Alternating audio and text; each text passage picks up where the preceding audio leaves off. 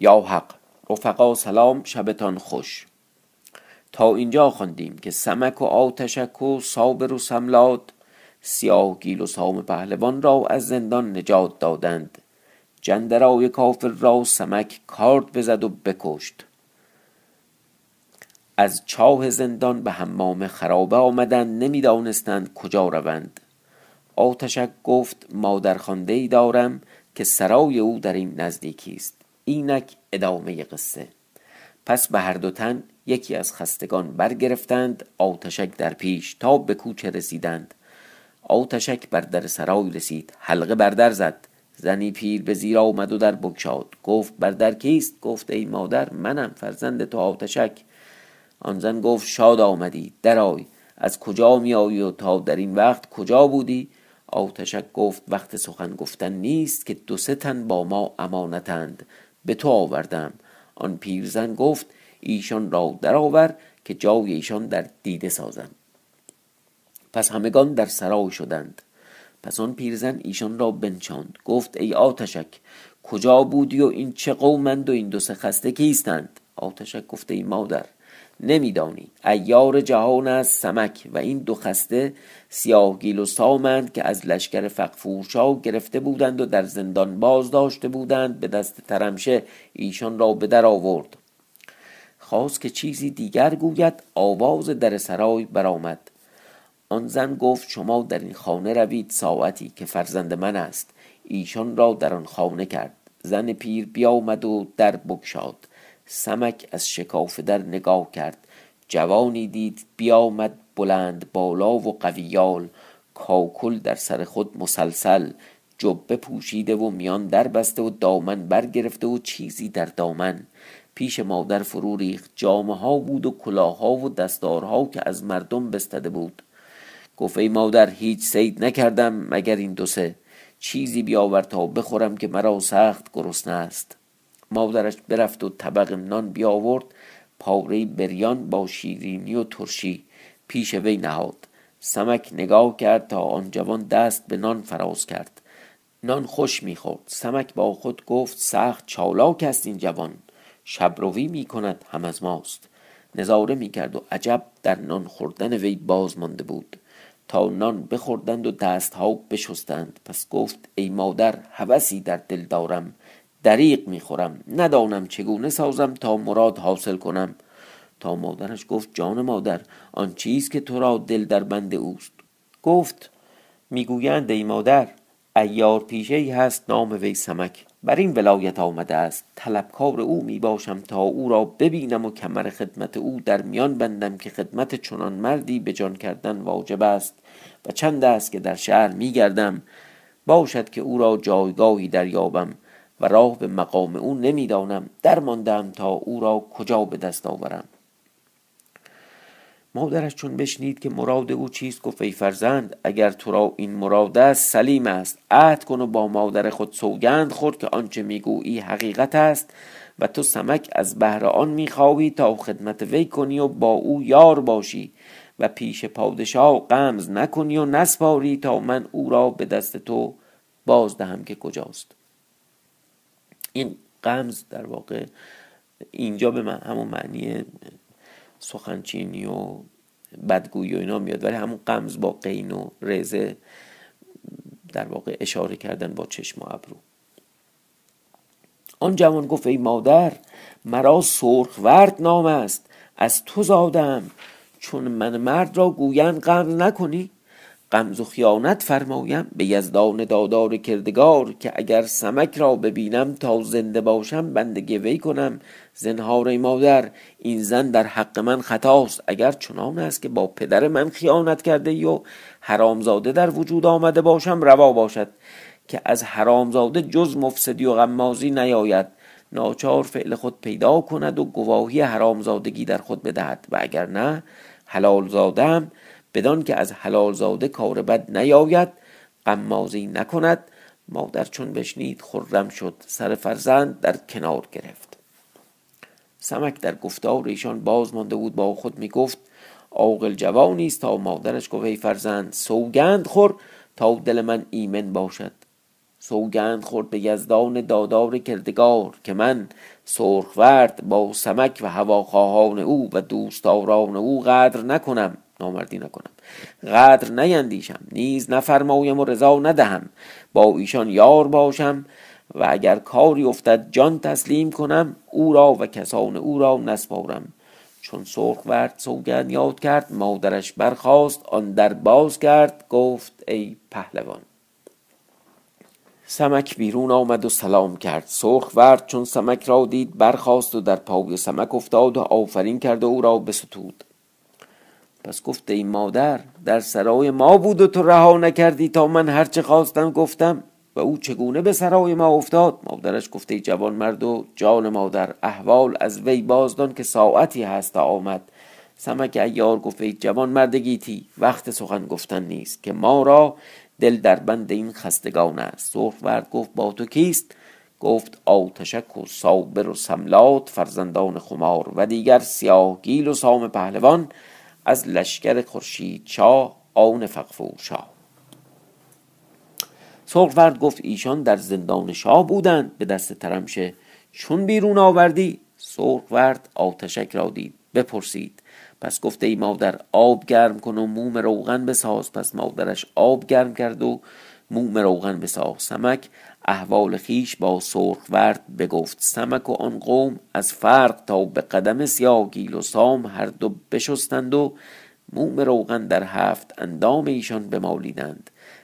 ورد داروی زخم بیاورد و در زخم های ایشان یاد کرد و ایشان را بخوابانید. ورد در حال شراب آورد و مجلس بعض بیاراستند و به شراب خوردن مشغول گشتند. تا عالم جامعه سیاه از تن بیرون کرد و لباس زربفت پوشید و جهان سر به سر منور شد. سمک صابر و سملاد را گفت به در سرای شاه روید و نگاه می‌کنید و گوش میدارید تا چه می‌گویند. صابر و سملاد بر در سرای شاه آمدند نگاه می‌کردند که ناگاه ترمشه بیامد فریاد کنان پیش تخت شاه. گفته شاه سیاگیل و سام را بردند. ارمن شاه از جای برآمد گفت چه می‌گویی؟ زندان بشکستند نقب برزدند. ترمشه گفته شاه جندراوی سیاه را کشتند. هیچ نقبی سوراخی پدیدار نیست. در زندان بر جای بسته است. ندانم که چون افتاده است. ارمنشاه گفت آخر چگونه بردند؟ از آسمان در آمدند یا از زمین بر آمدند هیچ کس باور نکند مگر پریان بردند؟ اگر نه آدمی به یک ساعت این کار نکند. ترمشه گفته شاه؟ ندانم از میان زندان ناپدید گشتند و جندرای سیاه کشتند. همگان در آن کار باز مانده بودند تا مهران وزیر گفته ایشا تو را گفتم که ایشان را نگاه دار یا سیاست فرما که دشمن کشته بهتر. سمک از آن مردی است که در شهر چین میان چندین خلایق در میدان فرزند من قابض را بکشت. بیامد ریش من بگرفت که مرا بکشد تا شیرفکن دست وی بگرفت و بی شیرفکن را در میان ده هزار سوار سلاح پوشیده بکشت و اندیشه نداشت که اگر شیرفکن زنده بودی کار به دانجا نرسیدی. ای شاه تو در کار قافلی نمودی که اگر کردار سمک گویم روزگار برود. تا من بروم و این زندان را بنگرم. مهران وزیر با قومی از خاصگیان شاه آمدند و دیدند و گفتند شاه هیچ اثری ندیدیم. مهران وزیر گفته شاه چون این کار به اندیشه براید من اندیشه کردم و این کار ترمشه کرده است. از وی طلبکار باید بودن. بفرمای تا او را مطالبت کنند. صابر و سملاد آن همه معلوم کردند و بازگشتند و پیش سمک آمدند و احوال بگفتند سمک با سرخورد گفت من به بارگاه می‌روم در سرای شاه. سرخورد گفت چون مهران وزیر حاضر است و تو را می‌شناسد نباید که تو را رنجی رسد و ما طاقت نداریم. سمک ایار گفته ای پهلوان اندیشه مدار که هر که کاری کند و بند و گشاد آن داند او را مسلم باشد. مادر سرخورد را بخواند از وی دارویی خواست. بیاورد. سمک دست در میان کرد و چیزی به در آورد و با آن دارو بمالید تا حل شد. پس در آب کرد و روی خود را در آن بشست. رنگ روی سمک بگردید. همگان بر وی آفرین کردند. گفتند ای پهلوان ما را بیاموز. سمک گفت وقت نیست. پس موی خیش باز کرد پاره در پیش افکند در پیچید و میان در بست و چوب در دست گرفت و از سرای بیرون آمد در میان مردم رفت. این خیلی شبیه این Mission Impossible. یه دفعه این تغییر حالت دادن تغییر در واقع چهره دادن و face off کردن خیلی برای اون کسانی که قصه سمک رو میشنیدند یه حالتی از وجد و نشاط. این تو سینما هست وقتی آرتیست وارد میشه مردم کف می‌زنن و اینا. واقعا این شرایطیه که همه اونایی که قصه رو میشنیدن کلی صفا می‌کردن که سمک این هنر نمایی ها مینموده. الان تو این روزگار تو سال 96 ما کیف می‌کنیم. حالا ببینید دیگه قبل چی بوده؟ سرخورد با صابر و سملات بر اثر وی به تماشا می آمدند تا سمک چه می سازد. همه در بارگاه آمدند که ترمشه را پیش ارمنشاه آوردند. گفت ای ناکس بگوی تا این کار چون بوده است و اگر نه بفرمایم تا تو را سیاست کنند. ترمشه گفت؟ ای شاه از این کار آگاهی ندارم. من در سرای خفته جندرای در زندان می بود. او را کشتند. چه گویم؟ احوال از که بازدانم؟ شاه بفرمود تا او را چوب زنند. جلادان در هم نگاه می کردن. این بدان می گفت تو را چوب زن آن بدین. هر کس اندیشه می کردن که امروز پادشاه خشم گرفته است بر وی. اگر او را چوب زنیم فردا که شاه بر ما خشم گیرد ناچار ما را به دست وی دهد ما را به چوب زخم بکشد. بهتر از آن نیست که او را محابا داریم. ایستاده بودند تا شاه بانگ بر ایشان زد که چه ایستاده اید پس جلادی در میان رفت و او را در کشید و چوب زد محابا می کرد سمک ایستاده بود. دانست که محابا می کند گفت ای شاه در چوب زدن محابا می کند دستوری که بنده او را چوب زند تا بگوید که این کار چه چون بوده است. ارمنشاه گفت بزن. حالا قصه رو در نزدیک خود سمک با لباس و مبدل و با قیافه مبدل وارد شده داره چوب می‌زنه تو بارگاه شاه. سمک چوب در دست گرفت و آستین برپیچید و چوب در گردانید. و یک چوب بر اندام ترمشه زد چنان که پنج شش جای بترقید و خون روانه شد. همون به ترقید با ت دست دار و قاف همون بترکید و این هست فریاد از نهاد ترمشه برآمد. سمک ایار یک چوب دیگر بزد. سختتر از چوب اول. چون چوب به پنج رسید گفت زنهار تا راست بگویم. سمک با خیش گفت از زخم چوب می جهد اگر نه چه می داند ترمشه را باز نشاند. گفتند بگوی تا چگونه بوده است. ترمشه گفت چون از سرای شاه بیرون آمدم و در پس بازار رسیدم دو برادر قصابند که دوش به در سرای من آمدند. چهارصد دینار زر به من دادند. گفتند سیاهگیل و سام را به ماده ارمنشاه گفت جندرای سیاه را چرا کشتی؟ گفت ایشان گفتند نباید که این راز آشکار شود. چون او را کشته باشیم گویند کسی دیگر کرد. و این گمان نبرند. پس جندرای سیاه را بکشتند و سیاهگیل و سام را ببردند. سمک گفت این ناجوان مرد نمرد و نزن دو جوان را به دست خون باز داد. شاه سرهنگان را بفرستاد تا دو برادران قصاب را بیاوردند به بارگاه. پیش شاه خدمت کردند. ارمنشاه گفت سیاگیل و سام را کجا بردید؟ ایشان گفتند ای شاه سیاگیل سام چه باشند؟ ما خبر نداریم. ترمشه از زخم چوب سمک مینالید. گفت دوش به در زندان آمدند چهارصد دینار به من دادند سیاگیل و سام را ببردند جندرهای سیاه را بکشتند. آنچنان آنچنان که با شاه گفته بود دو چندان بگفت. ایشان سوگند ها خوردند به یزدان دادار کردگار که از این خبر نداریم. نه از سیاگیل نه از سام نه از جندراوی سیاه. و نه خود از این معنی خبر نداریم و با ترمشه نه به نیک و نه به بد سخن نگفتیم. ما را با زندان شاه و بندیان چه کار؟ مهران وزیر گفت بروید و سرای ایشان بجویید. سرهنگان به خانه ایشان برفتند. همه خانه زیر و زبر کردند.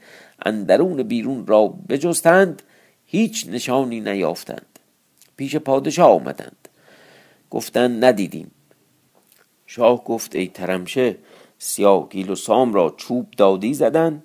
گفت بلی شاه ایشان مبتلا ان نتوانند رفتن. مهران گفت ای شاه ترمشه را بند باید برنهاد.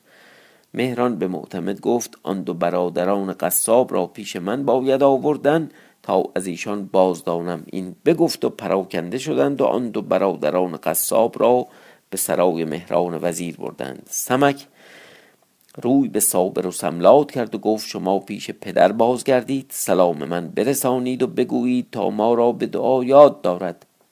و دلارام را بگوی که پسران کانون را می دارد زنهار ایشان را از بند نکشاید صابر و سملات پیش پدر شدند احوال بگفتند.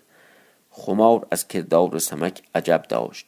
پس هر یکی به جای خیش باز شدند می بودند تا آن ساعت که شب درآمد. مهران دو برادران قصاب را پیش خود خواند. چون حاضر آمدند ایشان را بنشاندند و از هر سخنی میپرسیدند و ایشان هر جواب می‌دادند. مهران وزیر سخن ایشان نگاه می داشت و نکت ها می گفت و حیلت ها یاد می کرد و سخن سمک می گفت و به قطع آن دو برادر قصاب هیچ سخن نمی گفتند که احوال سیاه گیل و سام معلوم شود. سخن دراز بود تا آن ساعت که روز شد. مهران وزیر با دو برادران قصاب به بارگاه آمد و خدمت کرد و گفت ای بزرگوار شاه به هیچ گونه اقرار نمی آورند که ما از این خبر نداریم. شاه بفرمود تا ایشان را سیاست کنند. سرهنگان با حاجب شاه و شهنه ولایت بیامدند. ریسمان در گردن آن دو جوان کردند و به بازار آوردند. صد هزار زن و مرد بازاری و لشکری خروش برآوردند و زاری کردند. که ایشان دو برادر معروف و جوانمرد و سخت پاکیزه بودند. مردم ولایت ایشان را دوست داشتند. در بازار چون ایشان را می آوردند خروش از مردم شهر برآمد. از غذا شهنه با ایشان نیکو بودی که شهنه را خدمت بسیار کردندی. هم به کیسه و هم به دست و هم پای نیز راتب مطبخ شهنه ایشان دادندی. از بسیاری خروش و زاری مردم شهنه را دل بر ایشان بسوخت. پس پیش آن دو جوان آمد و گفت ای آزاد مردان پادشاه سیاست فرموده است می‌دانید که هیچ به دست من نیست. کار به جان رسیده است و این کار جانبازی است. چون جان برباد شد چه سود دارد؟ هیچ بهتر از این نمی بینم که این احوال راست بگویید تا چگونه بوده است. تا پیش پادشاه شفاعتی کنم. باشد که شما را رستگاری باشد. ایشان گفتند ای امیر در جمله ماچین ما را شناسند. تو نیز ما را نیک دانی که تا بوده ایم به نام نیکو زندگانی کرده ایم. به یزدان دادار کردگار که ما از این کار آگاهی نداریم و اگر چنان بودی که دانستیمی هم نگفتیمی و رها کردیمی تا جان بر باد شدی. چنان که بی حرمتی بر باد می آید هم قمز نکردیمی و کس را نسپردیمی که عالم همه نام و ننگ است و هیچ بهتر از جوانمردی نیست تا ما را جاودان نام جوانمردی بودی. شهنه چون این سخن بشنید او را خوش آمد. مهری و شفقتی در دل او کار کرد. سرهنگان و خدمتکاران شاه را گفت یک زمان توقف کنید. تا من بر ارمنشاه روم و بازایم این بگفت و صد هزار زن و مرد بر وی آفرین کردند. شهنه روی به راه نهاد. اتفاق ایزدی چنان افتاد که شهنه در بارگاه شد پیش ارمنشاه خدمت کرد و دعا گفت. پس گفته ای شاه این دو جوان قصاب سخت پاکیزند. خلق شهر از بهر ایشان گریه وزاری می کنند از بهر این دو جوان قصاب از بهر آن که اگر نبی گناه بودندی خلق شهر را بر ایشان سوزش چنین نبودی. و اگر این کار کرده بودندی چون به سیاست جای رسیدندی اقرار آوردندی. ممکن باشد که ترمشه این سخن از بهران گفته است تا بر خیره هلاک شوند و در مملکت شاه زیان دارد. چون این دو جوان بیگناه هلاک کردن مسلحت نیست. شاه داند که بنده عافیت ملک شاه می‌خواهد پس دیگر شاه داند. مهران وزیر گفت شاه بفرمای تا ترمشه را حاضر کنند تا از وی سخنی چند بازدانم باشد که پنهان این کار بازانم شاه بفرمود تا ترمشه را به بارگاه آوردند. پیش تخت شاه خدمت کرد. مهران وزیر گفت ترمشه احوال این کار پیدا نمی شود شاه فرمود تا آن دو جوان قصاب بیگناه را سیاست کنند. ما دانیم تو نیز میدانی که بیگناهند اکنون خون ایشان در گردن مگیر و اندیشه بکن که بسیار گناه داری. نه هر چند بیش کنی بهتر بود. مکن بر خود ببخشای که تو را نیز هم نخواهند کسی. باشد که به سبب راست گفتن تو را خدای تعالی از این هم خلاص دهد. و این هم از بهر آن می‌گویم که می‌دانم که تو از این خبر نداری که این کار سمک ایار کرده است. ترمشه چون این سخن بشنید گفت به یزدان دادار که این دو جوان بیگناهند و از این کار هیچ خبر ندارند. شاه چون بشنید گفت ای فرومایه ادامه قصه بماند برای فردا شب انشاءالله.